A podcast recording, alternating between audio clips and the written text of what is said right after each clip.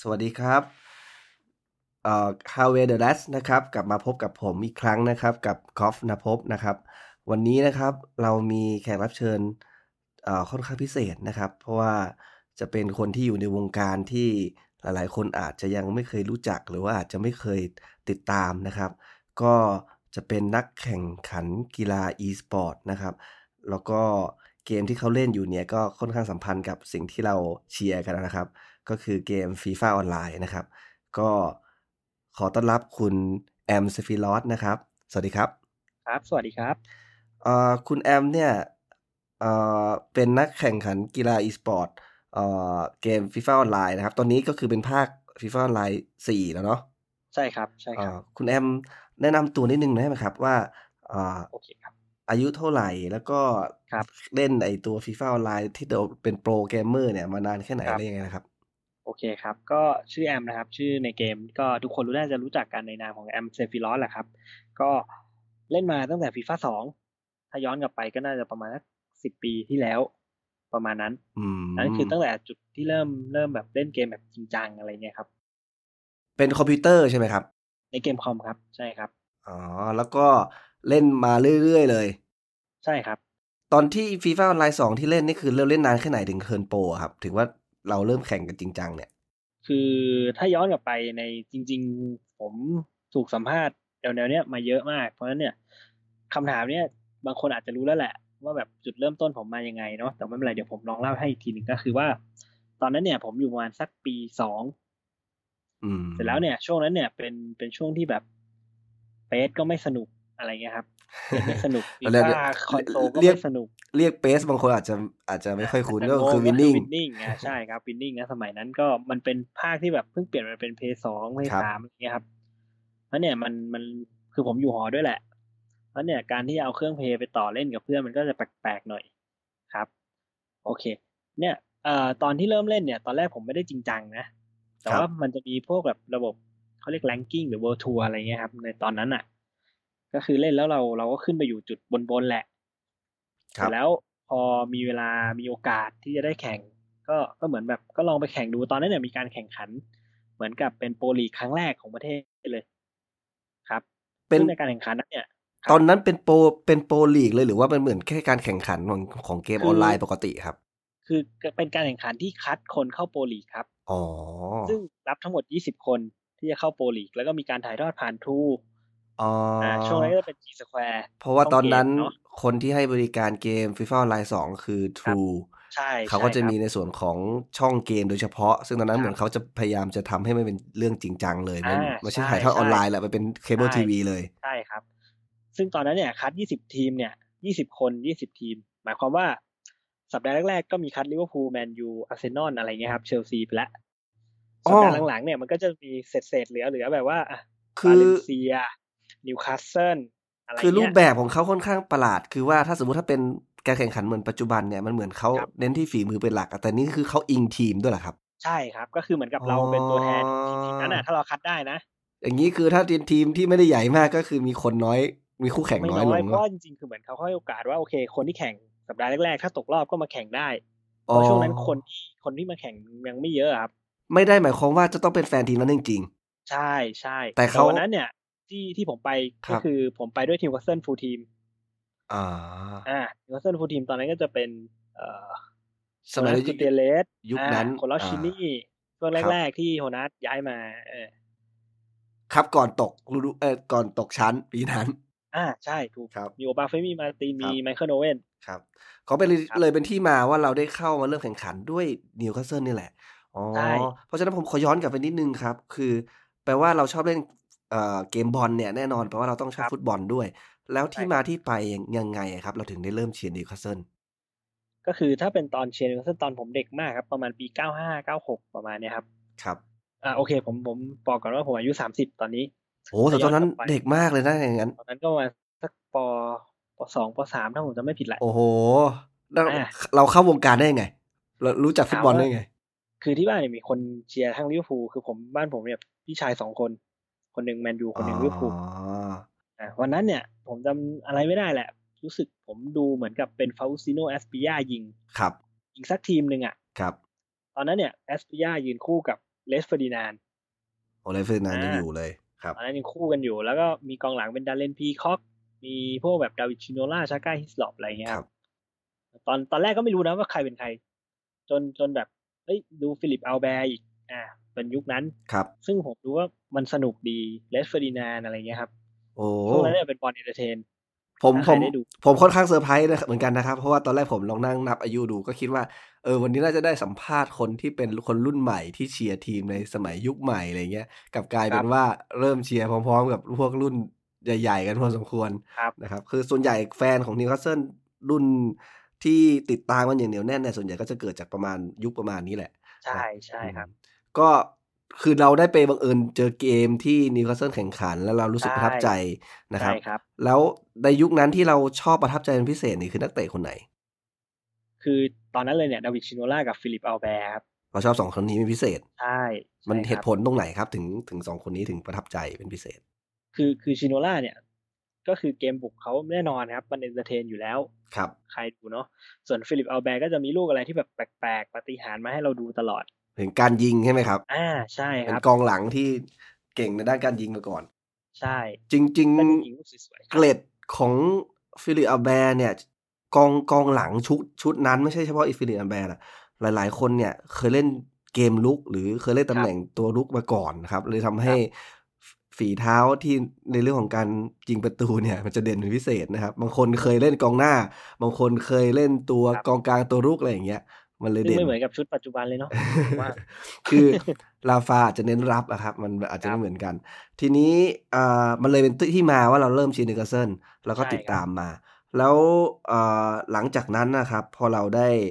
เทิร์นโปรเนี่ยมาเป็นนักกีฬาอีสปอร์ตเนี่ยครับ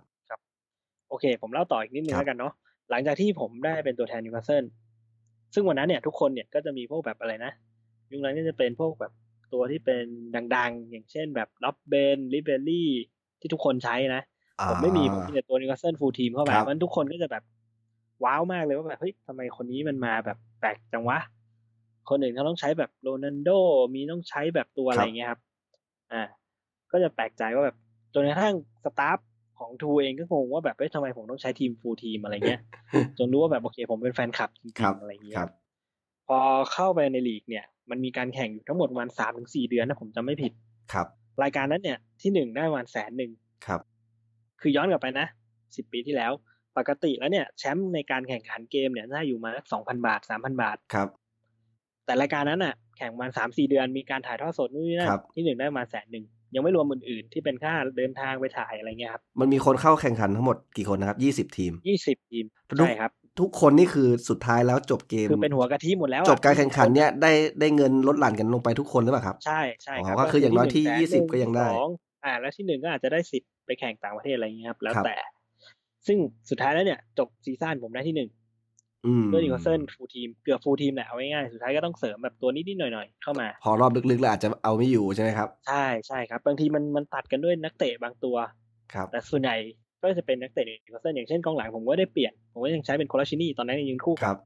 กับซาป้าถ้าผมจำไม่ผิด ครับ อ่าก็ยังใช้อยู่ใช้ตัวนั้นอยู่ครับ แต่กองหน้าอาจจะเปลี่ยน เมื่อก่อนเนี่ยเนื่องจากว่าฟีฟ่าสองมันมีเรื่องของเมคานิกที่เป็นฟิสิกอลเกี่ยวกับเพราะว่ากองหน้าตัวสูงสองเมตรกว่าอะไรเงี้ย อ๋อ ตอนนั้น ผม มาร์ เลย ติ ต้ น อง ตัวเตี้ย อ่าใช่ มันก็จะไม่เข้ากับสิ่งที่เราใช้ ครับ ตอนนั้นก็ต้องไปซื้อแบบกองหน้าแบบมายอฮอฟเฟอร์เผื่อใครไม่รู้จักสเตฟานมายอฮอฟเฟอร์สูงสองเมตรสองครับ ตอนนี้ก็ไปอยู่ไหนแล้วไม่รู้จำไม่ได้แล้ว ครับ ครับ ก็สุดท้ายก็คือได้แชมป์รายการนั้น เสร็จจากรายการนั้นปุ๊บ ช่วงนั้นอีสปอร์ตเริ่มเริ่มมาแล้ว พอเริ่มมาก็จะมีตอนนนก็จะอยู่น e โอลูชันเขาจะมาสนใจที่จะดึงตัวผมเข้าไปในสังกัด ครับ อ่านั่นคือจุดแรกเลยที่ที่เข้าไปในอีสปอร์ตแบบจริงจังครับ คือเราเทิร์นโปรด้วยทีม New Evolution Esports ซึ่งปัจจุบันนี้ก็ยังสังกัดทีมนี้ใช่ไหมครับ เออไม่ได้อยู่แล้วครับ อ๋อ ออกมาแล้ว ใช่ครับ ตอนนี้ไปอยู่สังกัดของทีมอะไรครับ ปัจจุบัน ตอนนี้ก็คืออยู่กับเป็นเป็นสโมสรเลเจนด์ชื่อว่าเลเจนด์เลเจนด์เกมมิ่งครับ ก็คืออันเนี้ยเป็นเป็นสโมสรเป็นสโมสรที่เพิ่งเปิดใหม่ สดๆร้อนๆเลย อ๋อ ซึ่งอันเนี้ยก็เป็นทีมที่เพื่อนผมอยู่แหละ จริงๆก็เหมือนกับอยู่กันด้วยแบบสัญญาใจแหละ แล้ว อ่าก็ช่วยกันทำทีมอะไรเงี้ย มันเป็นทีมใหม่ที่ฟอร์มขึ้นมาเลย ไม่ได้ไม่ไม่ได้เคยมี เหมือนว่าไม่ไม่ไม่ใช่ทีมที่มีการแข่งขันของเกมอื่น ๆ ใช่ไหมครับ ไม่มีครับ แต่ว่าเดี๋ยวเดี๋ยวอีกสักปีสองปี ก็ก็จะค่อยค่อยขยายไปเกมอื่นแล้ว อ่าแต่ว่าเราไม่ได้เป็นผู้ก่อตั้งหรือว่าเป็นมีส่วนร่วมของการเป็นเจ้าของทีมใช่ไหมครับ ทีมนี้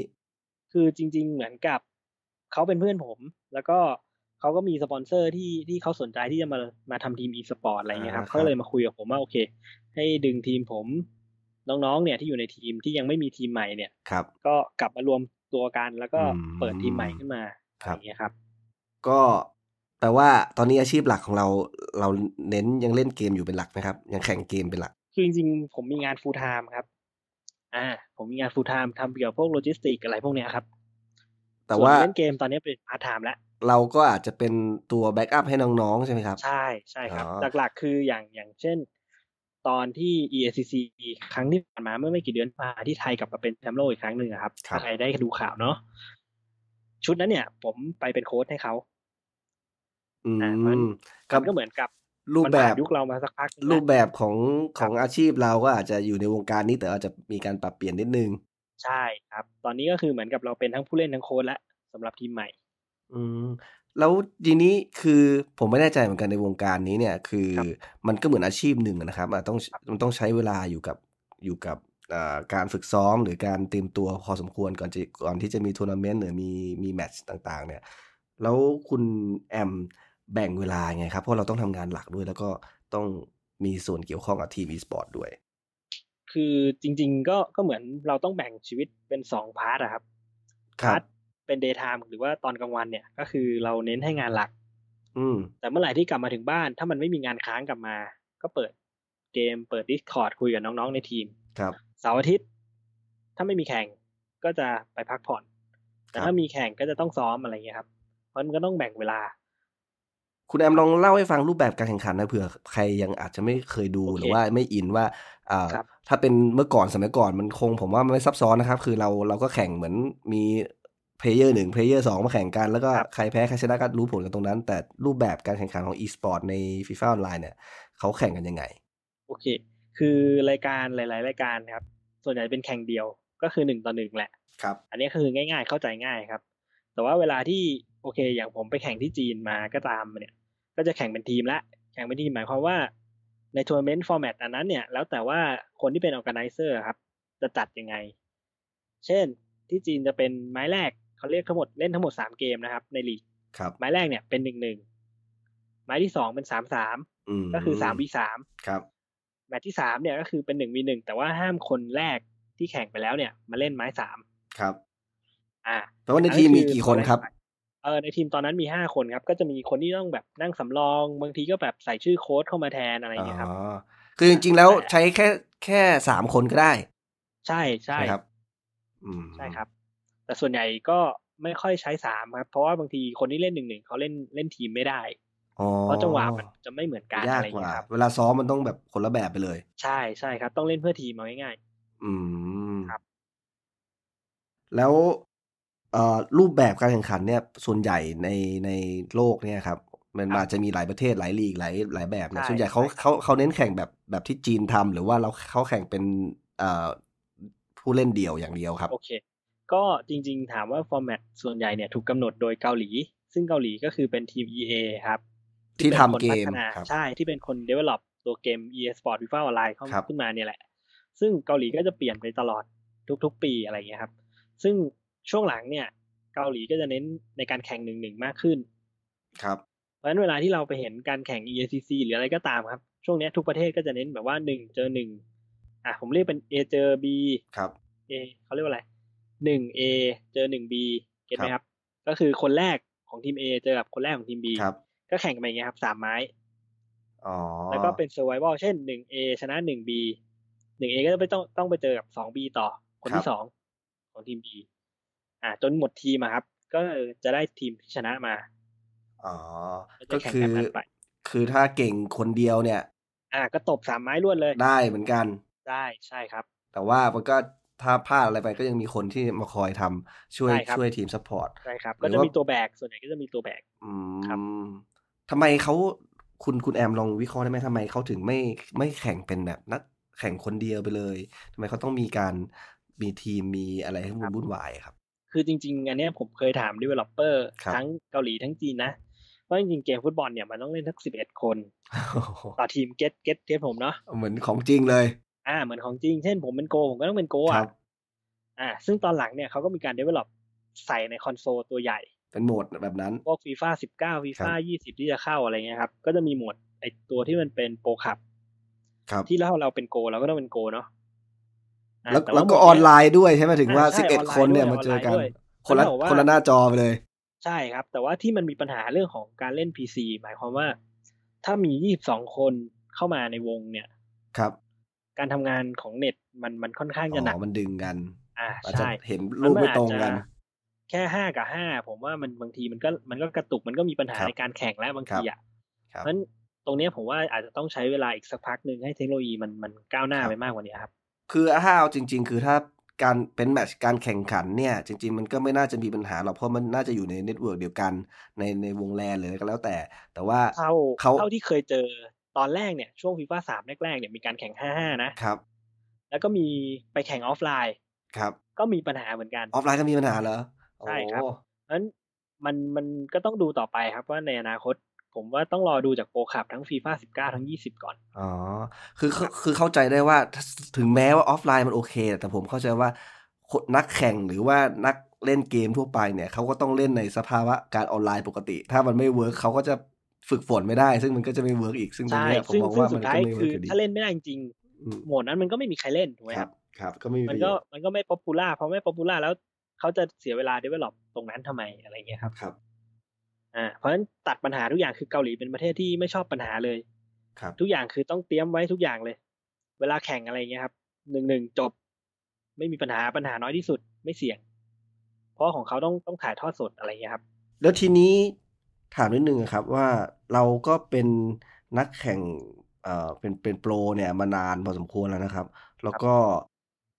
ผมมองว่าถ้าเปรียบเทียบกับเกมอื่น ๆ เนี่ย คุณแอมน่าจะยืนระยะได้ได้ค่อนข้างนานพอสมควรเหมือนกัน เพราะถ้าสมมติถ้าเป็นเกมแนวโมบ้าอะไรอย่างเงี้ย ครับ อายุเยอะๆเนี่ย น่าจะผันตัวเองไปเป็น โค้ดเป็นผู้จัดการอะไรไปเรียบร้อยแล้ว คือต้องบอกว่าถ้าเป็นอย่างเกมโมบ้าเอาจริงๆเลยนะถ้าผมเอาที่พอตอนที่ผมมาอยู่จีนเนี่ย ครับ สิ่งที่โค้ชจีนแม่งจะพูดตลอดคือ อายุ 25 หลัง 25 ไปคือจบ ครับ คือหมายความว่ารีเฟกทุกอย่างมันจะเริ่มดรอปลง มันจะสู้เด็กสักอายุ 18ถึง20 อะไรเงี้ยไม่ทัน รวมฟีฟ่าด้วยใช่ไหมครับ ซึ่งฟีฟ่าถามว่ามันเป็นไหม ผมตอบว่าเลยว่าเป็น แต่ว่ามันยังมีสมมติเราเร็วสู้เขาไม่ได้ ครับ เราก็ต้องวางด้วยแท็กติกจริง คือรูปแบบของเกม ซึ่งมันจะไม่เหมือนโมบ้าแล้ว มันอาจจะเอื้อให้กับกับอายุที่มากขึ้นมากกว่าโมบ้า ใช่ใช่ ซึ่งโมบ้า อ อา ย่า จจะงเช่น มาจะชุลมุ ขอนง มาจะเดิมเรา เร็วนเล่เร็ว ครับ เดิมเราเล่นเร็วมาก ค ต รับ อนหลังเราอาจจะต้องค่อยๆไปอะไรเงี้ยครับ อ่า คิดอาจจะคิดได้เยอะขึ้น คือแท็กติกของเกมประเภทฟุตบอลเนี่ย อาจจะเอื้อมหน่วยให้เรารูปแบบให้มันหลากหลายได้มากกว่าโมบ้า ใช่ใช่ ผมว่าอย่างนั้น ใช่ ค ค รั รับ บ เพราะโมบ้าบางทีมันมันวัดกันวิต่อวิ ครับ การตัดสินใจนิดเดียวอะไรเงี้ยครับ มัน ซึ่งมันส่งผลกระทบต่อทีมได้ถูกไหม มันมีเรื่องดาเมจมีเรื่องอะไรเยอะแยะแต่ว่าฟุต ใช่ ฟุตบอลเนี่ย ลูกบอลมันอยู่กับขาคนเนี่ย ถ้ามันเอา ครับ ไปไม่ได้ก็อย่างน้อยก็ทำอะไรไม่ได้ละ มัน เพ อาจ ราะมันจะมีตัวไปซ้อนข้างหลังอีกที อ่า ก็ได้ถูกไหมครับ อื ซึ่งมันอยู่ที่แท็กติกที่เราวางด้วยบางที มันก็เลยทำให้ยืดอายุไขของนักกีฬาได้พอสมควรทีเดียว ใช่ใช่ นะค ค รั รับ บ แต่ถามว่าจะไปสู้กับเด็กสิบแปดถึงยี่สิบอะไรเงี้ย ก็ต้องบอกว่าเหนื่อย ก็ต้องบอกตรง เอาในความเป็นจริงถ้าเปรียบเทียบกับนักกีฬาฟุตบอลที่เป็นนักกีฬาอาชีพปกติ ครับ ที่ในโลกความจริงเนี่ยก็ค่อนข้างใกล้เคียงกันนะครับ คือว่าพออายุเยอะแล้วเนี่ยเอ่อเรื่องของความเร็วเรื่องของเอ่อสภาพร่างกายความฟิตอะไรต่างๆเนี่ยก็อาจจะสู้เด็กเอ่อวัยรุ่นไม่ได้นะครับ ครับ เอ่อแต่ว่าก็ใช้ความเก่าประคองเนาะ ๆอ่ะ มัน ป ก็ ระมาณ มัน นั้น ก็อารมณ์ประมาณค่อนข้างใกล้เคียงกัน ใช่ครั ก็ บ ก็ถือว่าไม่ได้ต่างกัน แล้วแล้วตรงนี้เนี่ยคือเมื่อกี้คุณแอมพูดถึงประเทศจีนนะครับ ครับ ที่มาที่ไปยังไงครับ เราเราเราแข่งในประเทศไทยแบบ ครับ ช้ำโชคโชนละทีเนี้ย มันไปมายังไงครับถึงเราถึงได้ไปไปโผล่อยู่ที่จีนไปทำ ก็ อาชีพตรงนี้ โอ ที่ เค ก็คือตอนที่เราได้แชมป์โลกฟีฟ่าไลน์สามตอนปีสองพันสิบสี่ครับ ครับ ก็หลังจาก 2014 ปุ๊บ ไปป้องกันแชมป์ตอนปี 2015 ตอนนั้นได้ที่ 3 ถ้าผมจะไม่ผิด เพราะว่ารอบรองไปแพ้เกาหลีไอ้ยแพ้จีน แพ้จีนที่มีคนเกาหลีอยู่ ต้อง ครับ บอกอย่างนั้น แพ้จีนที่มีคนเกาหลีอยู่ เพราะฉะนั้นเนี่ยเอ่อจบรายการนั้นปุ๊บ ช่วงนั้นเนี่ยเป็นช่วงที่จีนได้แชมป์ ครับ พอจีนได้แชมป์วงการอีสปอร์ตตัวฟีฟ่าเนี่ย ของจีนเนี่ยค่อนข้างดังมาก พอดังปุ๊บในลีกเนี่ยครับมันจะมีหลายทีมประมาณ 12 ทีมถ้าผมจะไม่ผิด ซึ่งกฎการแข่งขันของจีนคือในหนึ่งทีมเนี่ยสามารถมีคนต่างชาติได้หนึ่งคน อืม อ่าถ้าบอกว่าการต่อสู้การการการแข่งขันมันสูงขึ้น ครับ สำหรับลีกจีน ครับ เพราะว่าการแข่งขัน EACC ตอนหลังๆ เนี่ยเงินที่หนึ่งน่าจะได้ประมาณสามล้านขึ้นสามล้านบาทนะครับ ขึ้นไปต่อเพราะฉะนั้นถ้าหารกันก็ตกคนละล้านอ่ะ ก็คือเปลี่ยนชีวิต หลายๆคนได้ผมว่า แต่ปกติโดยรูปแบบเดี๋ยวนะครับ ขอขอเรื่องเมื่อกี้แบ่งเงินนิดนึง โดยรูปแบบของการการได้รับรางเงินรางวัลเนี่ย ส่วนใหญ่แล้วมันไม่ใช่การหารตรงใช่ไหมเพราะมันมีสังกัด คืออันอันนี้ผมต้องบอกก่อนว่าเวลาไปแข่งเนี่ย สมมติสามคนคนละสังกัดเลยนะ ครับ อย่างแรกเลยคือเขาเรียกว่าอะไรธรรมเนียมปฏิบัติแล้วกัน สิ่งที่ต้องทำอะคือหารสาม มันหารสามเข้าสังกัดใช่ไหมไม่ได้ ใครเล่นดีอะ ไม่ได้ให้คนคนนั้น ก็อ ใช่ หา ไหมรหารให้ไปต่อคนไปก่อนครับ อ๋อ หารให้คนไปก่ออ่านครับ ส่วนไอ้คนนั้นน่ะ ถ้ามันมีสังกัดตัวเอง แล้วสมมุติว่าไปเซ็นสัญญากับสังกัดไว้ว่าต้องแบ่ง ครับ อันเขาก็ต้องทำตามสัญญาถูกไหม ก็ละก็แล้วแต่คน ใช่คือ ไม่ บางคนอาจจะได้เงินเดือนเยอะ เดี๋ยวนะครับทำไมทำไมมันเวลามันไปมันไม่ได้สังกัดเดียวกันนะครับมันสามารถหลาย ๆ สังกัดไปอยู่ใน ก็ ทีมเดียวกันได้ด้วยเหรอ ก็คือช่วงหลังอย่างที่ผมบอกครับว่าเกาหลีเขาเน้นหนึ่งหนึ่งเนาะ ครับ เพราะฉะนั้นเวลาที่เน้นหนึ่งหนึ่งครับ เหมือนกับที่ไทย เราก็คัดกันแบบว่าโอเค คัดหนึ่งหนึ่งมาหมดเลย ครับ เพราะฉะนั้นบางทีมันอาจจะมีหลุดมาว่าโอเค เป็นทีมเดียวกันสองคน เป็นทีมอื่นอีกทีมอีกคนนึงรวมเป็นสาม อ่า หรืออาจจะเป็นสามคนที่ไม่ได้มาจากทีมเดียวกันเลยก็ได้ ครับ ส่วนโอกาสที่จะเป็นสามคนที่เป็นทีมเดียวกันหมด ยากครับ อืม ยากมาก ครับ อ่าทีนี้พอมันเป็นเงื่อนไขอย่างนั้นปุ๊บ ประเทศจีนก็เลยต้องหานักเตะต่างชาติเข้าไป ใช่ใช่ครับ ซึ่งตอนนั้นก็ก็เหมือนกับอ่าผมผมก็เป็นช่วงพีคแหละเอา ครับ ง่ายๆเขาก็โอเค สนใจที่จะดึงผมไปด้วยเงินเท่าหนึ่งแล้วกัน ครับ ผมตอบไม่ได้เท่าไหร่ ช่วงนั้นก็มีคนไทยมีคนสิงคโปร์ที่พูดภาษาจีนได้คนคนสิงคโปร์เนี่ยเป็นอะไรที่ต้องบอกว่าโชคดีเขาพูดภาษาจีนได้การไปอยู่นู่นเนี่ยมันมันลำบากมาก เพราะเราพูดภาษาจีนไม่ได้ แล้วไปอยู่เมืองอะไรครับ เออผมอยู่เซี่ยงไฮ้ครับ เซี่ยงไฮ้ก็ แข่งที่เซี่ยงไฮ้ เมืองใหญ่อยู่นะครับ อ่าแต่ว่าคนจีนที่มาอยู่ในทีมเราเนี่ยเขาไม่ได้เป็นคนเซี่ยงไฮ้นะครับ เขาอาจจะมาจากอะไรนะเซินเจิ้น ครับ มาจากเอ่อถ้าผมจำไม่ผิด จะเป็นด้านบนบนๆหน่อยครับ ภาคเหนือที่แบบ เราเราจำชื่อเมืองเขาไม่ได้อะ ต้าเหรียญ เมือง นะ แ ครับ ปลกๆอะไรประมาณเนี้ย ครับ อ่ามาถึงปุ๊บคุยภาษาอังกฤษไม่ได้ อ๋อ เราคุยภาษาจีนไม่ได้อะไรเงี้ย แล้วคุยกับโค้ชภาษาอะไรครับ คือโค้ชส่วนใหญ่เนี่ยเขาจะไม่ค่อยมาอยู่กับนักเตะ อ๋อ เขาจะนั่งกันอยู่ที่บ้าน แล้วเขาก็จะนั่ง analyze ข้อมูล ออนไลน์กันเลย อ่ะเขาจะคุยออนไลน์เหมือนแบบที่เราคุยใน Discord คุยใน ครับ TS อะไรเงี้ยค ครั รับ บ อ่า แต่เขามีล่ามให้ใช่ไหมครับ ตอนช่วงแรกตอนเดือนแรกที่ผมไปอ่ะมี แต่ช่วงหลังเนี่ย มันกลารว่าผมต้องไปโหลดแอป แปลภา ษา เหมือนใน Google Translate อะไรเงี้ยแต่ของจีนนะ ลดคอส อ่า แล้วก็พิมพ์ส่งให้มันดูอ่ะเอา ครับ ง่ายๆอ่ะตอนห ก็ ลั เห ง มือนเป็นแชท กลาว่า คุยกันเป็น ใช่ พิมพ์คุยแหละไม่ได้คุย ใช่ ด้วยด้วยปากภาษา คือ การ คือ พู วี ด แชทมันก็มีข้อดี เช่นเราพิมพ์ภาษาอังกฤษ คน ครั อื่ บ นมันก็กด Translate จีนได้ อ๋อครับ อ่ะ ซึ่งมันเวิร์กไหมมันเวิร์กไหม คือคือถามว่ากำแพงเรื่องของภาษามันไม่มีละ ไม่ไม่ใช่ประเด็น ครับ การอยู่ที่นู่นเราปรับตัวได้ครับ ครับ เช่นอาหารการกินตอนแรก ๆ ก็จะปวดหัวนิดนึงว่าแบบกินอะไรดีวะอะไร เงี้ย ช่วงหลังเวลาที่ผมบินกลับไทยแล้วบินไปใหม่เนี่ย ก็จะแพ็คมาม่าไป อืมของประทังชีวิต อ่าใช่คือพัมมาม่าที่นู่นกับมาม่าที่เราไม่เหมือนกันของเราอร่อยกว่า ครับ อืมก็ก็ต้องปรับตัวช่วงนั้น แล้วอยู่ ะไรเงี้ครับ อยู่จีนไปนานแค่ไหนครับ ตอนนั้น เออผมเล่นอยู่จีนประมาณสามซีซั่นก็ซีซั่นหนึ่งประมาณสามเดือนนะครับ อ๋อ จบ ประ สามเดือน ปี ปุ๊บ หนึ่ง พักหกเดือน แข่งอีกสามเดือน พักหกเดือนอย่างเงี้ยก็คือช่วงนั้นก็จะบินไปกลับ เพราะว่าช่วงนั้นเป็นช่วงที่ผมเรียนโทด้วย โอ้ อ่า แล้วเราแบ่งเวลาเรียนยังไง แล้วเราสามารถเข้าคลาสได้ยังไงครับอย่างนั้น ก็ช่วงเหมือนแบบมันดวงดวงมันพอดีครับ เช่น เออไปเรียนช่วงนี้เรียนก็จะไม่มีแข่งเลย พอจะเปิดซีซั่นก็จะเป็นช่วงที่แบบเราใกล้สอบแล้ว ครับ งั้นเราก็บอกอาจารย์ว่าขอสอบก่อนขอสอบก่อนอะไรเงี้ย ซึ่งเพื่อนในคลาสทั้งหมดเนี่ยห้าสิบคนก็โอเคนะ อ่า เพราะเขาจะปิดเทอมเร็วขึ้น ครับ อะไรอย่างเงี้ยครับ ก็โชคดีนะครับที่ที่ที่มหาลัยให้การสนับสนุน ครับ นะครับ แล้วก็สัญญาตอนนั้นที่เซ็นก็คือเป็นเหมือนลักษณะเป็นเป็นปีหรือว่าเป็น ต่อซีซั่นหรือยังไงครับ คือปกติคนจีนเนี่ยเขาจะเซ็นแบบต่อซีซั่นครับ เขาจะไม่เซ็นยาว เพราะเพื่อต้องการให้เรารีดประสิทธิภาพให้ดีที่สุด คือเหมือนกับ คือเอาง่ายๆคือถ้าเป็นอยู่จีนแล้วเนี่ย ถ้าคุณแข่งแพ้สองนัดนะชะตาชีสรุปวิตเลย คุณคือไปอยู่นั่งมานั่งสำรองอ่ะ อืม อ่า เพราะฉะนั้นการลงทุนมันสูง เพราะฉะนั้นสิ่งที่เขาต้องการรีเทิร์นเขาก็ต้องสูงด้วยถูกไหมครับ เป็นเรื่องปกติ เอ๊ะไม่แต่เมื่อกี้ผมถามนิดนึงเมื่อกี้เห็นบอกว่าเมื่อชนะการแข่งขันเลยเราเอาเงินรางวัลมาแบ่งกัน ครับ นักกีฬาอีสปอร์ตในเฉพาะส่วนของฟีฟ่าออนไลน์เนี่ย มันไม่ได้เป็นลักษณะของการว่าทีมใหญ่แล้วก็มีละมีค่าจ้างต่อเนื่องเป็นรายเดือนรายรายซีซั่นหรืออะไรอย่างนี้นะครับ คือคือในไทยกับต่างประเทศไม่เหมือนกัน ผม ครั ก็ บ บอกก่อน ในไทยเนี่ย เงินเดือนอาจจะไม่เยอะ ครับ หลักพันอะไรเงี้ยครับ ครับ แต่ว่าเวลาที่ได้เงินรางวัลมา สังกัดอาจจะไม่ได้เอาอะไรเลยก็ได้ อืม หรืออาจจะแบบมาแบบมาแบบแค่เลี้ยงเพื่อนๆที่ไม่ได้แข่งหรือไม่ได้ ครับ แบบ ไม่ได้ตกรอบไปแล้วอะไรเงี้ยครับ ครับ ก็จะมีบ้าง แต่ถ้าเป็นจีนเนี่ย เขาจะไปฟิกเลยตั้งแต่แรกเลยว่า คุณแข่งเนี่ยห้าสิบเปอร์เซ็นของเงินรางวัลเข้า ครับ ทีม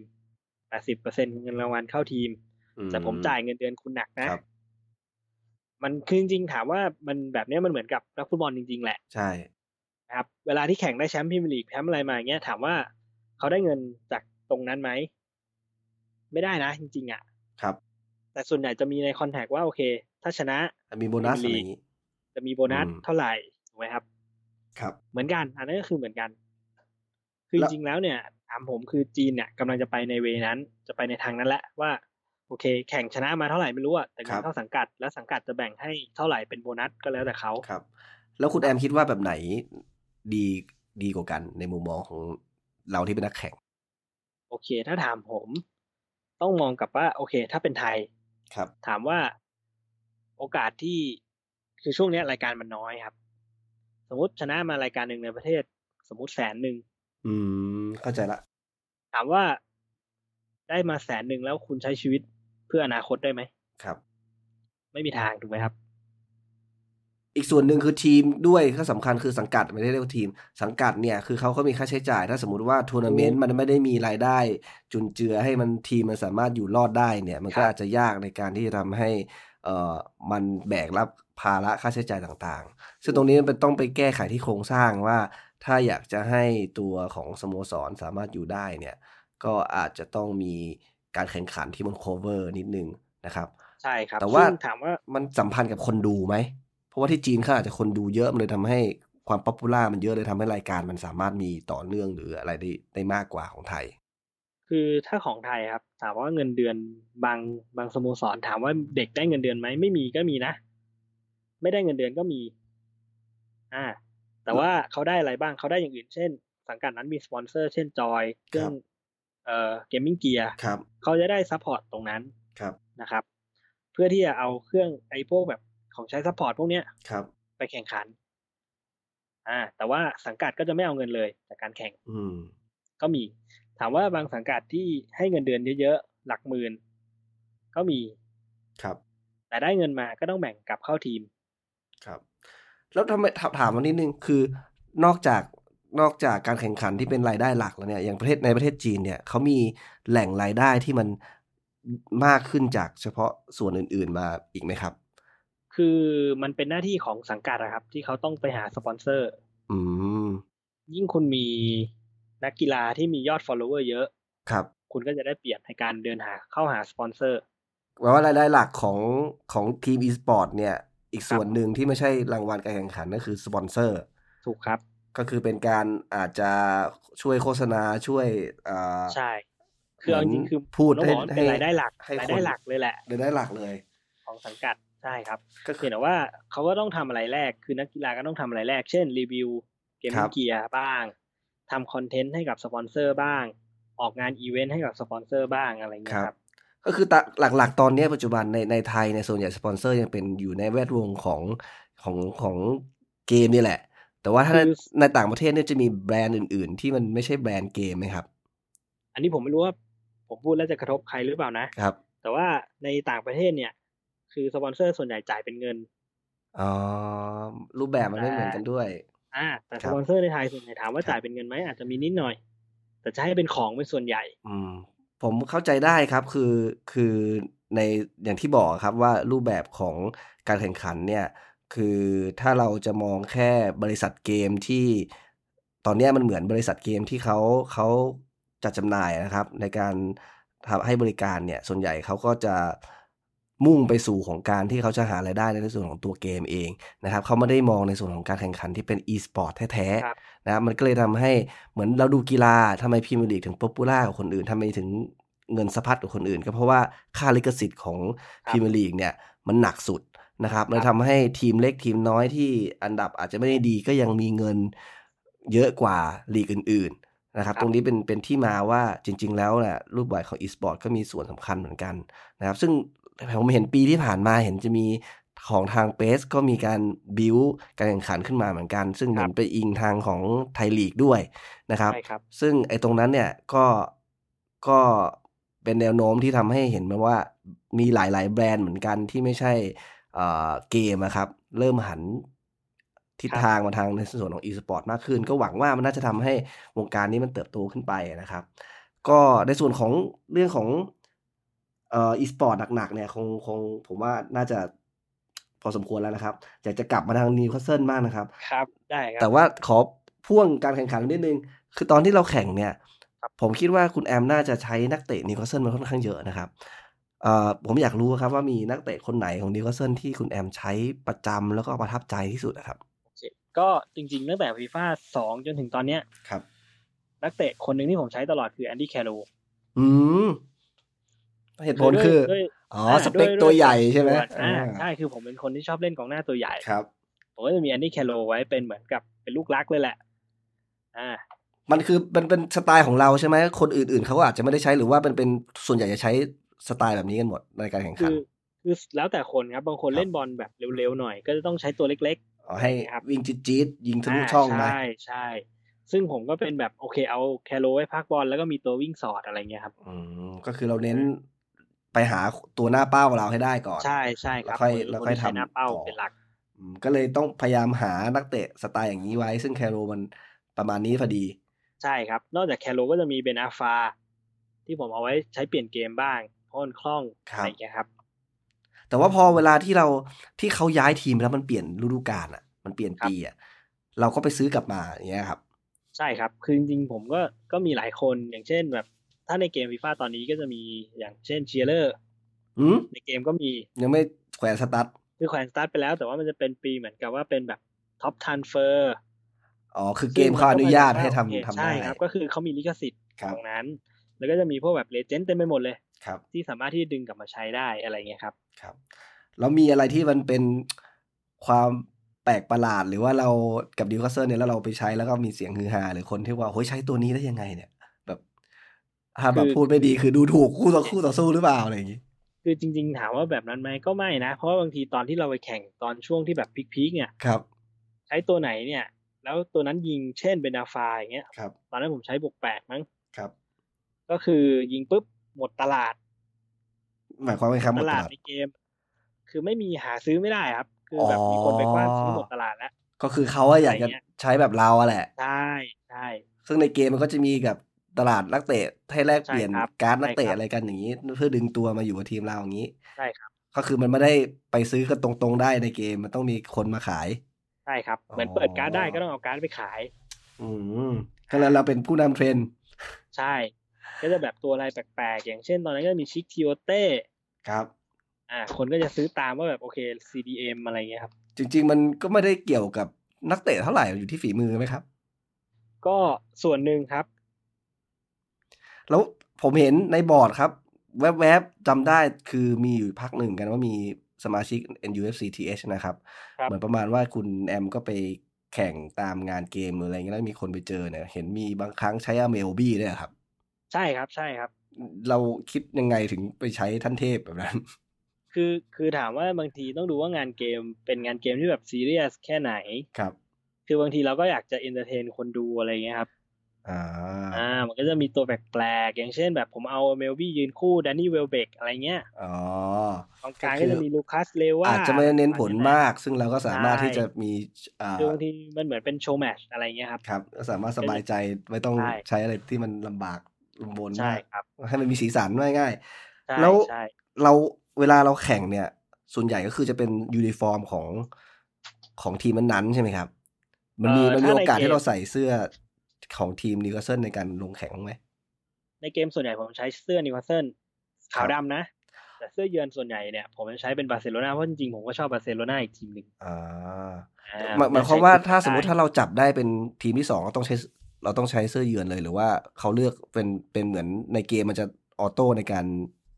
สลับให้เลยครับ คือเวลาที่แข่งอะครับ มันจะมีกรรมการอยู่ตรงกลาง สมมติผมเป็นทีมโฮม ผมจับฉลากได้เป็ ครั น บ ทีมโฮม ครับ ผมก็จะใช้เสื้อนิวคาสเซิลขาวดำ ครับ สมมติอีกฝั่งหนึ่งมีเสื้อดำกับเสื้อขาว คือเสื้อดำเป็นโฮมของเขานะ ครับ เสื้ออเวเขาเป็นสีขาวอย่างเงี้ย ครับ เงี้ยผมก็ใช้ขาวดำไม่ได้แล้วเพราะมัน อืม จะเหมือนกันอันก็จะเปลี่ยนเป็นบาร์เซโลนาชุดสีออกเหลืองๆเขียวๆที่เรืองแสงอะครับ ครับ อ่า มันก็จะเป็น อ๋อ เป็นแบบนั้นแทน ไม่ใช่ นเผื่อว้ ไม่ใช่ไม่ใช่ไม่ใช่เสื้อเหย้าของบาร์เซโลนาด้วย ใช่ใช่ครับ เพราะว่าบางทีสีมันเหมือนกันแล้วเล่นไม่ได้อะไรอย่างเงี้ยครับ ครับ แล้วในตัวของนักแข่งอ่ะตัวคุณแอมเองอ่ะ ครับ ใส่เสื้อนิวคาสเซิลแข่งนะมีไหมครับ เอ่อก็จะมีแค่แค่ตอนที่ผมเล่าไปครับ คือตอนโปรลีก ตอนแรก โป ครั้งแรกสุด เลยเพราะว่าเขาบังคับอยู่ มั แล้ นเป็น ว กิมมิคใช่ไหม ใช่ใช่ครับ เหมือนเป็นแฟนของแต่ละทีมมาแข่งกันอะไรอย่างนี้ ใช่ใช่ครับ แต่หลังจากนั้นก็ต้องเป็น สื้ใมก็บังคับ ตอนนั้นหลังจากนั้นก็ต้องเป็นเสื้อของทีมสังกัดที่เราสังกัดอยู่ ใช่ใช่ครับ ตอนหลังก็คือเหมือนกับเขาเปิดมากขึ้น ครับ ก็คือเปิดรับเรื่องของการที่แบบสังกัดทำสังกัดขึ้นมาก็ต้องใส่เสื้อของสังกัดมีสปอนเซอร์อะไรอย่างเงี้ยครับ ครับ ช่วงหลังก็จะเป็นแบบนั้นมากกว่า อืม แล้วเอ่อแต่ว่าถ้าเราเห็นคุณแอมก็จะมีการสตรีมส่วนตัวด้วยในการเวลาเล่นในการซ้อมหรือในการเล่นทั่วไปเนี่ย ก็จะมีจังหวะอย่างนั้นอะไรก็จะใส่ได้ฟรีสไตล์ ใช่ หรือว่า ใช่ สังกัดบังคับไหมครับส ไม่ ปอนเซอร์ไม่ ค บังคับใช่ไหม แล้วแต่เราแล้วแต่เราครับ อ่าก็จะเป็นจังหวะอย่างนั้นเราก็จะใส่เสื้อทีมที่เราชอบ ใช่ครับ อืมก็ถ้าใครไปส่องคุณแอมติดตามก็จะเห็นเป็นใส่บางวันเนาะที่จะมีใส่เสื้อนิวคาสเซิล ใช่ ด้วย ครับ แล้วเนี่ยเพิ่งฤดูกาลใหม่เพิ่งปล่อยมาเนี่ย เรา ซื้อหรือยังครับ ยังเลยครับ เราไปคิดว่าฤดูกาลนี้จะซื้อไหมครับ เดี๋ยวขอดูก่อนครับ สขอดูพฤติกรรมไมแอชลี่หรือขอดูอะไร ได้ครับ ขอดูพฤติกรรมเจ้าของผมก่อนครับ แต่ว่าผมซื้อมานะครับ ใส่ก็ถือว่าเนื้อผ้าเนี่ยค่อนข้างดีนะ เพราะว่าเขาเหมือนทอ เหมือนรีวิว ครับ นิดๆนะครับเขาเหมือนทอแบบลายชั้นน่ะ ครับ คือข้างข้างข้างหน้าสมมุติว่ามันเป็นลายขาวดำใช่ไหม ครับ ข้างในถ้าเราพลิกดูเนี่ยมันจะเป็นสีขาวล้วนนะครับ แล้วพอเราเหมือนคลี่ดูตรงตรงแถบสีดำที่อยู่ข้างหน้านะก็จะเห็นเป็นข้างในก็จะเป็นสีขาวอะครับเพราะว่ามันมี ครัหบลายมันมีหลายชั้นอยู่ก็ค่อนข้าง คือดีเทลของของเสื้อเราค่อนข้างดีทีเดียวนะครับ ครับ แล้วก็แล้วก็จะขัดใจก็ตรงสปอนเซอร์เราเนี่ยครับสีมัน โดดไปนิดนึง นอกนั้น ครับ ก็โอเค แต่ว่าถ้าใครที่เอ่อรูปร่างอาจจะทวมนิดนึงก็อาจจะลำบากหน่อยเพราะว่ามันเป็นหลังๆมันจะเป็นรัดรูปเนาะ ครับ ครับ ก็ถ้าผมว่าถ้าเทคโอเวอร์คงขายดีขายดีครับ ถ้าเทคโอเวอ ครั ร์ บ สำเร็จ รอดูก่อนรอดูก่อนครับ เอ่อในส่วนของอีสปอร์ตสุดท้ายเนี่ยผมอยากถามนิดนึงเผื่อน้องๆ อาจจะมีอืมแต่ว่าทีมเราเนี่ยอาจจะมีไม่แน่ใจเด็ก ๆ จะมีคนเชียร์เยอะหรือเปล่า แต่ใครที่สนใจในเรื่องของอีสปอร์ตเนี่ย คิดว่าถ้าจะเอาดีทางนี้เนี่ย มันมันคุ้มที่จะเสี่ยงที่จะหาเลี้ยงชีพด้วยด้วยการแข่งขันแบบนี้ไหมครับ โอเค อันนี้เป็นปัญหาโลกแตกอันหนึ่ง ทุกคนถามหมดกันหมดว่า ถ้าให้ลูกจริงจังกับอีสปอร์ตแล้วจะดีไหมหรืออะไรเงี้ยครับ คือต้องถามย้อนกลับไปว่า นักกีฬาฟุตบอลที่โอ้มีโอกาสประสบความสำเร็จมีกี่คน ครับ น้อยนะ ผมว่า เอาง่ายๆลองคูณนะครับ สมมุติว่าที ถ้าม เล่นตั้งแต่เด็กนะะรล เอา ง เอา ลง พรีเมียร์ลีกมียี่สิบทีมสมมติว่าแค่พรีเมียร์ลีกเนี่ยยี่สิบทีมเนี่ยมีตัวจริงสักอาทีมทั้งทีมอะจะได้เล่นได้ลงไม่รู้สามสิบ ครับ คนต่อทีมก็มีอยู่หกร้อยคน จาก อ่า คนไม่กี่รู้กี่ล้าน ครับ ที่จะได้ อ่า สัญญาแบบนั้น อ่ะผมมองกันเอาเอาง่ายๆ เอาแค่ไทยก่อน ถามว่าเด็กที่เตะฟุตบอลตั้งแต่ประถมเนี่ย ครับ ขึ้นไปเทิร์นโปรได้กี่คน ครับ เข้าไปอยู่ในไทยลีกได้กี่คนเอางี้ ครับ ก่อนน้อยนะผมว่า ครับ เพราะฉะนันถ้ามองมุมเนี้ย มันไม่เวิร์กหรอก ถูกไหมครับ ครับ ยกเว้นแต่ว่าสิ่งที่ผมจะบอกคือ ถ้าเด็กคนนั้นอ่ะ มีพรสวรรค์ ครับ จริง ครับ ๆ เช่น ไม่ต้องมีใครสอนนะ แต่แรงกิ้งอ่ะเล่นได้แบบท็อปๆเลย ครับ อันเนี้ยไม่ต้องไปทำอะไรครับ เดี๋ยวสโมสรเขาจะมาหาคุณเอง ก็เอาง่ายๆคือ เราลองดูก่อน เราอย่าเพิ่ง ค ไป รับ จริงจริงจังกับมัน แต่ว่าถ้าเรามีพรสวรรค์หรือเรามีผลงานที่ดีเนี่ยเราค่อยไปพิจารณาตรงนั้น ใช่ ถ้า ซึ่ ถ้าง สมมติดูแล้วไม่เวิร์กเราก็ไม่ควรจะไปดันทุลังว่าอย่างนั้น อ่าอาจจะเล่นแค่แบบคลายเครียด ครับ ผมแนะนำแบบนี้ดีกว่า เพราะบางทีพ่อแม่ผู้ปกครองหลาย ๆ คนเวลาที่ผมไปไปพูดตามงานอะไรเงี้ย ครับ เขาก็จะถามว่าแบบ เนี่ยลูกเล่นเก่งมากเลย ครับ แต่แบบไม่ยอมไปแข่ง อ๋อ โอ้มีผู้ปกครองแบบนี้เหรอผมผมนึกว่าจะมีแบบว่าผู้ปกครองให้ให้ช่วยพูดให้ลูกฟังว่า ใช่ เนี่ยอย่าไปอินกับมันมาก เพราะว่าสุดท้ายแล้วเนี่ยมันก็อาจจะเป็นแค่ช่วงหนึ่งของชีวิตเฉยๆแล้วต้องกลับไปทำมาหากินด้วยวิธีการอื่นอะไรอย่างแบบนี้ ครับ กลายเป็น นี่ พ่อแม่อยากจัดผลักดันเอง คืออยากจะผลักดันแต่ถามว่าผมก็ถามกลับไปแหละ คือวันนั้นน้องเขาก็มาด้วย ผมก็ถามน้องเขาว่าอ่ะน้องเล่นอยู่แรงค์เท่าไหร่แล้ว ครับ อ๋อผมอยู่โปรครับโปรหมายความว่าอยู่ประมาณสักขั้นที่สามจากบนลงมา ครับ มันจะต้องมี ก็ยังไม่สุดอะ แบบ ยัง อ่ะ ยังไม่สุด ยังไม่สุด ครับ ผมก็เลยถามว่า อันนี้เล่นแบบกี่ชั่วโมงแล้ววันหนึ่งเนี่ยเขาเล่นประมาณสี่ชั่วโมง ครับโอ้ถือว่าเยอะไหมครับ เยอะครับถ้า ถื สำ อ หรับ ว่าเยอะ ด็กน แล้ว ถือว่าเยอะแล้วเพราะ ถามว่า อืม สี่ชั่วโมงต่อวันเล่นเยอะกว่าผมอีกนะบางทีอะ ครับ แต่เขาไปได้แค่นั้นอ่ะ ครับ ผมก็เลยต้องบอกเขาตรงๆว่ามันไม่เวิร์กหรอก ครับ จริง แปลว่าอย่างนี้เนี่ย ผมถามนิดนึงถ้าสมมติย้อนกลับไป วันนั้นบังเอิญว่าคุณแอมเนี่ยได้เข้ามาในวงการเนี่ยเพราะในจังหวะที่มันแบบพอเหมาะพอเจาะ แล้วก็มันก็ไม่ได้แข่งขันดุเดือดขนาดนั้นนะครับ สมมุติว่าถ้าวันวันนี้ครับ เราเป็นนักศึกษาปีสองตอนนั้นเนี่ย เราจะมาเล่นเกมเนี่ย คุณแอมคิดว่าจะเดินเส้นทางนี้เหมือนปัจจุบันไหมครับ ๆ ก็ถ้าถามผมนะครับ ผมเดินครับ เพราะ ก็ มันคือโอกาส ก็คือถ้าสมมติว่ามันติดแรงมันที่บอกเมื่อกี้ทำไมถึงจะไม่ไม่กล้าลองใช่ไหม อ่ะถามว่าเด็ก อ่ะผมย้อนกลับไปก่อนนะครับ การแข่งขันเดี๋ยวนี้ครับ เด็กอายุสิบห้าชนะแชมป์ประเทศก็มีนะ โอ้แต่ตอนนั้นเราเริ่มปีสองนี่ก็สักประมาณสิบเก้ายี่สิบเนาะ สิบเก้ายี่สิบ โอ้นี่สิบห้าเอง เดี๋ยวนี้เด็กสิบห้าเด็กสิบหกเริ่มขึ้นมาแล้ว ครับ ขึ้นมาชาเลนจ์กับกับพวกตัวแทนประเทศอะไรอย่างเงี้ยครับ อืม ก็ก็ถามว่าน้องเขาอายุสิบห้าแต่เขายังอยู่แค่นั้น ครับ ถ้าสมมติเขาขึ้นมาอีกสักขั้นหนึ่งอันเนี้ย ผมยังแบบว่าโอเค น้องลองก่อน ครับ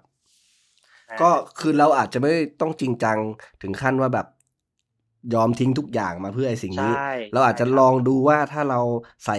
เวลาเราให้ความให้ความทุ่มเทกับนิดนึงก่อน แล้วก็หลังจากนั้นเนี่ยถ้ามันได้ผลลัพธ์ที่ดีเนี่ย มันก็ไปต่อได้แล้วค่อยค่อยดูผลในตรงนั้นก่อน อันนี้เป็น อ่ะโอเค อาจจะเป็นจุด อย่าง ที่ทำให้คนยึดหลักจัดเอ่อมีเป็นหลักในการตัดสินใจได้เนาะ สมมติ ไม่สมมติแล้วกัน น้องคนหนึ่งที่ไปได้แชมป์โลกกลับมา ล่าสุดเนี่ยครับไม่กี่เดือนที่ผ่านมาเนี่ย อายุเท่าไหร่ครับ เอ่อประมาณยังเด็กมหกมห้าม อื หก ม อยู่ ก็ แล้ว ยังเรียนอยู่ โอเค น้องก่อนหน้าเนี้ย ไม่เคยเป็นตัวแทนประเทศ ไม่เคยเล่นอะไรแบบว่าจริงจังเลย พอมาเล่นจริงจังปุ๊บไปแข่งต่างประเทศ ได้เงินกลับมาล้านกว่าบาท ครับ อันนี้คือแบ่ง เด็ก แบ่ง อายุ แบ่งมาแล้วใช่ไห ม ม ห้ามหกนะ แบ่งมาแล้ว ได้ประมาณล้านหนึ่ง ครับ รวมกับเอ่อถ้วยรางวัล MVP ครับ จากการแข่งขันระดับโลก ครับ ถามว่าเด็กคนนั้นกลับมาปุ๊บสิ่งที่เขาชีวิตเขาเปลี่ยนคืออะไร เขาเป็นเน็ตไอดอล ครับ ใหม่ของวงการ เป็นอินฟลูเอนเซอร์ละอ่ะมี อ่า ผู้ติดตาม ใช่ เยอะแยะ ซึ่งก็ต้องดูต่อไปว่า โอเค เดี๋ยวเขาก็คงจะมีสปอนเซอร์อะไรอีกเยอะแยะแหละ ครับ ผมว่า ถามว่าเกมมันไม่ดีไหม มันดีนะครับมันเปลี่ยนชีวิตคนได้ ครับ แต่เปลี่ยนแค่ไม่กี่คน อ่าถูก อ่า ผมตอบแค่นี้แล้วกัน ก็เป็น ประสบการณ์นะครับของคนที่ได้มาอยู่จุดสูงสุดของวงการในเกมที่ที่เขาเล่นอยู่นะครับ ก็เป็นเป็นพอยที่ดี แล้วก็หลาย ๆ คนจริง ๆ อาจจะไม่ใช่เฉพาะตัวเราก็ได้ ผมว่าในรุ่นของเอ่อแฟนบอลนิโคลเซนนะครับ ก็น่าจะอายุไล่ๆกับผมเนี่ยค่อนข้างเยอะก็อาจจะมีลูกกันหลายคนบางคนอาจจะอายุลูกอาจจะเป็น เอ่อเด็กที่เริ่มเล่นเกมกันแล้วนะครับ ก็คิดว่าน่าจะใช้ไอ้สิ่งเนี้ยในการไปอธิบายหรือว่าไปไปสอนนะครับ ให้น้องๆเขาเข้าใจได้นะครับ ว่าเฮ้ยบางอย่างในการที่เราเล่นอยู่เนี้ยมันอาจจะเป็นแค่งานอดิเรกอดิเรกหรือว่ามันอาจจะเราอาจจะหมกมุ่นกับมัน แล้วเรารู้สึกว่ามันดี แต่โลกความเป็นจริงเป็นยังไงเนี่ย หลักการที่คุณแอมให้ไว้เมื่อกี้เนี่ยก็ค่อนข้างน่าจะมีประโยชน์ทีเดียวนะครับ ครับ เอ่อในส่วนของ e-sport แล้วก็เอ่อประสบการณ์การเชียร์ของของคุณแอมเนี่ยก็ค่อนข้างค่อนข้างชัดเจนมากนะครับ ว่าเราเนี่ยมีแพชชั่นกับฟุตบอลมากๆนะครับ ครับ ทีนี้เนี่ยล องย้อนกลับมา ถึงในปัจจุบันดีกว่านะครับจากข่าวสารต่างๆ ที่มันค่อนข้าง มัวสู้อยู่ตอนนี้นะครับ ทั้งล่าสุดลาฟาจากสโมสรไปแล้วนะครับ แล้วก็การเทคโอเวอร์ก็ไม่รู้ว่าเทคจริงเทคหลอก รวมถึง Takeover ครับ รวม ถึงรวมถึงผู้จัดการใหม่ก็ไม่รู้จะหาห ครับ รือไม่หาหรือยังไงเนี่ย คุณแอมมี มีความคิดเห็นยังไงเกี่ยวกับเรื่องพวกนี้มั้ยยังไงบ้างครับ คือคือเราต้องมองเป็นสองมุมผมบอกอย่างนี้ก่อน อย่างแรกคือถ้ามองมุมไม่ดีนะ ครับ เราก็จะไปลุ้นตกชั้นกันต่อในฤดูกาลหน้า ครับ แต่มองอีกมุมหนึ่งคือการเปลี่ยนแปลงครั้งใหญ่ของทีม เปลี่ยนแปลง เปลี่ ยังยน ไง แปลง ค แบ รัเป บ ลี่ยน ไหน แปลงยังไงครับ เปลี่ยนแปลงแบบว่าที่ยังมีไมค์แอชลีย์อยู่ อ่า หรือเปลี่ยนแปลงแบบที่ไม่มีไมค์แอชลีย์แล้ว ครับ เข้าใจเข้าใจผมเนาะ ครับ แล้วแบบที่มีมาแอชลีเปลี่ยนแปลงคิดว่าจะไปเป็นทางไงครับ แบบที่มีไมค์แอชลีย์เปลี่ยนแปลงแบบไหน เช่น โค้ชคนใหม่เข้ามาแล้วแอชลีย์ให้งบเท่าไหร่ ครับ ถ้าให้น้อยก็จะวนกลับไปที่ตกชั้นเหมือนเดิม ครับ แต่ถ้าให้มาเยอะก็ต้องดูว่าคนนั้นน่ะ จะใช้แบบไหน ครับ ถ้าใช้แบบแซมอาราไดส์ก็ไม่มีประโยชน์ ถูกไหมครับ ครับ อ่า ก็ต้องมาดูกันตรงนั้นต่อ แล้วถ้ามันไม่ใช่เฟกโอเวอร์แต่มันมันเทคโอเวอร์จริง อันเนี้ยถ้าถามว่าเทคโอเวอร์จริงๆ สุดท้ายก็ต้องไปขึ้นอยู่กับผู้จัดการทีมที่จะเข้ามาอีก ๆ ถูกไหมครับ ครับ ถ้าเอาแบบว่า ตอนนั้นที่เราเอาดึงรุดกุลิตเข้ามาแล้วยังไงต่อ หรือเราจะเอาอลันเชลเลอร์กลับมาคุม มันก็ไม่ได้ช่วยอะไรถูกไหมครับ ครับ ก็ต้องดูว่าแพชชั่นของเจ้าของคนใหม่อ่ะจะเป็นแบบไหน ครับ แต่ถามว่าในฤดูกาลแรกให้มันเปลี่ยนแบบว่าจากที่สิบกว่าขึ้นมาอยู่แบบติดท็อปหกมันคงเป็นไปไม่ได้ในสำหรับความคิดผมแหละ ครับ ซึ่งเราก็ต้องยอมรับในตรงนั้นก่อนว่าโอเคฤดูกาลหน้ามันเป็นฤดูกาลที่เราก็ต้องลุ้นกันไปเรื่อยๆครับ อืม ก็เป็นทัศนะที่ค่อนข้างกลางๆนะ แต่สมมติถ้าให้เราหวังนะครับในส่วนตัวของคุณแอมเนี่ยคิดว่าทิศทางน่าจะเป็นแบบไหนจากข่าวที่มันออกมา คือวันนี้ผมก็ยังดูข่าวอยู่นะ ครับ มันก็จะมีคนบอกว่าเอ้ยรอแค่แบบเอา B C B Z G เอาเงินมาวางกอง ครับ ไม่ปล่อยเลย ครับ ซึ่งผมถามว่าถ้าคนมันมีเงินเนี่ย มันก็ต้องปล่อยตั้งแต่แรกแล้วถูกไหมครับ แปลว่าเรามาทางเฟกโอเวอร์ ใช่ผมอะเข้าใจว่าตอนนี้มันคือเฟกโอเวอร์ ทำไมทำไมถึงคิดแบบนั้นครับ ผมว่าเงื่อนไขบางอย่างระหว่างไมแอชลีกับเจ้าของคนใหม่เนี่ย มันมันคือไมแอชลีชอบเหมือนกับเขาเรียกว่าอะไรอะมีเกมอะไรแปลกๆ ที่แบบว่าพอจะเทคโอเวอร์จบมันไม่จบไงเหมือนคราวที่แล้วที่เป็นอามันด้าเนาะ ครับ อ่าสุดท้ายตอนนั้นคือข่าวแรงมากเลยว่าโหจะเทคแล้วก่อนที่แบบจะปิคดรับ ตลาดอะไรเงี้ยสุดท้ายคือเฟล คือเอาง่ายๆคือมันไม่ใช่การมันไม่ใช่การกุแบบร้อยเปอร์เซ็น ใช่ แต่ว่าพอมันมีคนสนใจมาแล้วเนี่ย ไอ้ไม้ก็มีลูกเล่นอะไรแปลกๆออกมา ใช่ครับ แบบนั้ อาจ น จะแบบว่าโอเค คุยกับปีซจีจบแล้ว อืม ไปขายคนอื่นต่ออีกในราคาที่เพิ่มขึ้น พอคนอื่นบอกว่าโอเค ผมรับ เออ ราคาที่เพิ่มขึ้นแล้ว กลับมาคุยกับบีซจีใหม่ว่าเฮ้ยผมมีคนหนึ่งที่เขาเสนอมากกว่า ผมขอโฮไว้ก่อนนะ ม อะไรเงี้ย ม อ่า ก็จริงๆ ตรงนี้เนี่ยผมว่าง่ายๆคือจุดตัดมันน่าจะอยู่ตรงที่เอ่อเปิดฤดูกาลนะครับถ้าเปิดฤดูกาลมันไม่มีอะไรมาก็ต้องทำใจ ครับ แล้วครับ ก็ คือจริงๆ ลากยาว เปิด เปิดตลาดซื้อขายก่อนเปิดตลาดซื้อขายเนี่ยต้องได้โค้ดละถ้าไม่ได้เนี่ย ก็ทำใจแล้วกัน แล้วปี ผมว่าอันเนี้ย ปีนี้เป็นปีแรกหรือเปล่า ไม่รู้ที่พรีเมียร์ลีกเขาเริ่มปรับไอตัวตลาดซื้อขายมันมาอยู่ที่ก่อนเปิดฤดูกาลอะทุกทีมันจะประมาณสิ้นเดือนสิงหาใช่ไหมครับ ครับ มันมันสวยแบบสวยซับสวยซ้อนคือ ถ้าสมมติว่ามันเป็นแบบ ปกติ เดิ ย ม มัน เนี่ จะ ย เปิดหนึ่งสิงหามั้งถ้าผมจำไม่ผิดนะ แต่ว่ามันลากยาวไป เออ ไปไปสิ้นเดือนสิงหาได้ไง อ่าใช่ ยังมี ใช่ เวลาไง อันนี้คือถ้าสมมติได้โค้ดมาบางทีซื้อยังไม่ทันเลย คือประเด็นคือว่ามันจะมีตัวตอนพีซีซั่น ครับ ซึ่งนิวคาสเซิลจะต้องไปเตะที่จีน ถามว่าแล้วใครคุมทีมไป ในเมื่อทีมลาฟาออกไปหมดเลย ครับ ก็นั่นแหละครับ คนที่หลงเหลืออยู่ แต่ว่าคือสุดท้ายแล้วก็คงคิดว่าเป็นเหมือนไมค์แอชลีอาจจะคิดว่าไอ้ที่มันไปปรีซีซั่นนั้นคือ น่าจะได้เงินแหละครับ ครับ ก็ส่งไปไปหาตังค์ไม่ได้ไปซ้อมเตรียมทีมเท่าไหร่ หรอก ก็เป็นส่วนที่เอ่อคุณแอมเนี่ยน่าจะเป็นสายของคนที่ดูจากความเป็นจริง ไม่ใช่สายมโนเท่าไหร่ ครับ นะครับ แล้วก็ตอนที่ตกชั้นเนี่ย เป็นยังไงบ้างเราคิดว่าครั้งที่สามนี่คงจะไม่เท่าครั้งที่หนึ่งกับครั้งที่สองแล้วหรือเปล่า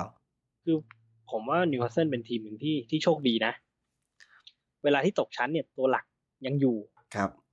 มันจะแตกต่างจากทีมอื่นที่ตกชั้นปุ๊บตัวหลักหายหมดเลย อาจจะเป็นเพราะความขี้เหนียวของไม a อชลีก็ได้ครับ คือพ อัน อ นี้อันนี้เราผมผมไม่รู้ไงสุดท้ายมันคือความโชคดีไงที่ผมบอก เขาก็กลัวว่าจะมูลค่าจะตกก็เลย อ่ะ ยอม อ่า ถามว่าอย่างไอโยเซ่เปเลตอนที่ตกชั้นมาถามว่าเขาย้ายได้ไหมจริงๆเขาย้ายได้นะครับ ผมว่าส่วนหนึ่งนะครับ ของครั้งนั้นเนี่ย ลาฟามีส่วนสำคัญมาก ๆ ในการที่จะ ช่คบ ดึงนักเตะให้อยู่กับสโมสร เพราะว่าลาฟาบอกว่าเขาต่อสัญญา 3 ปีเนี่ยเขาก็มีวิชั่นว่าเขาจะสร้างทีมเป็นแบบนี้นะครับเราจะขอให้เจ้าของทีมสนับสนุนเพื่อที่จะเกิดเอ่อทิศทางที่มันขึ้นไประดับท็อปมันไม่ใช่ว่าเขาอยู่เพื่อที่จะอยู่ไปวัน อ่า ๆเพราะฉะนั้นนักเตะที่ยังอยู่เนี่ยหรือเขาหรือเขาซื้อใจกันไว้เนี่ยก็แน่นอนก็ต้องเชื่อมั่นลาฟาแล้วก็คิดว่าอ่ะถ้าเราเขาอดทนอยู่ ด้วยผู้ชายคนนี้เนี่ยเขาน่าจะไปไกลได้ไกลขึ้น แต่ว่าพอลาฟาไปเนี่ยก็มีแนวโน้มเหมือนกัน ว่า ทีมมันจะแตกเหมือนกันนะครับ เพราะว่าไอสิ่งที่เคยหมายมั่นปั้นมือไว้เนี่ยว่าวันหนึงเนี่ยมันจะเป็นแบบนั้นเนี่ยมันก็คงจะยากมากๆนะครับ เพราะว่าทิศทางก็ไม่ค่อยชัดเจนนะครับ แต่ในทางกลับกันเราจะเห็นข่าวหนึ่งเหมือนกันนะครับ ล่าสุดเนี่ยคือนักเตะกลุ่มที่ลาฟาไม่เอาเนี่ย ก็เริ่มมีแบบความหวังของตัวเองมากขึ้นนะครับว่าภายใต้ผู้จัดการทีมคนใหม่หรือว่าในช่วงเวลาเนี้ยเขาก็อาจจะมีความเปลี่ยนแปลงของชีวิตเหมือนกันนะครับ จากที่ทีมบางคนเนี่ยคือแทบอยากจะปล่อยทิ้งไปเลยนะครับ แล้วก็ให้โอกาสไปหาทีมใหม่แล้วเอ่อ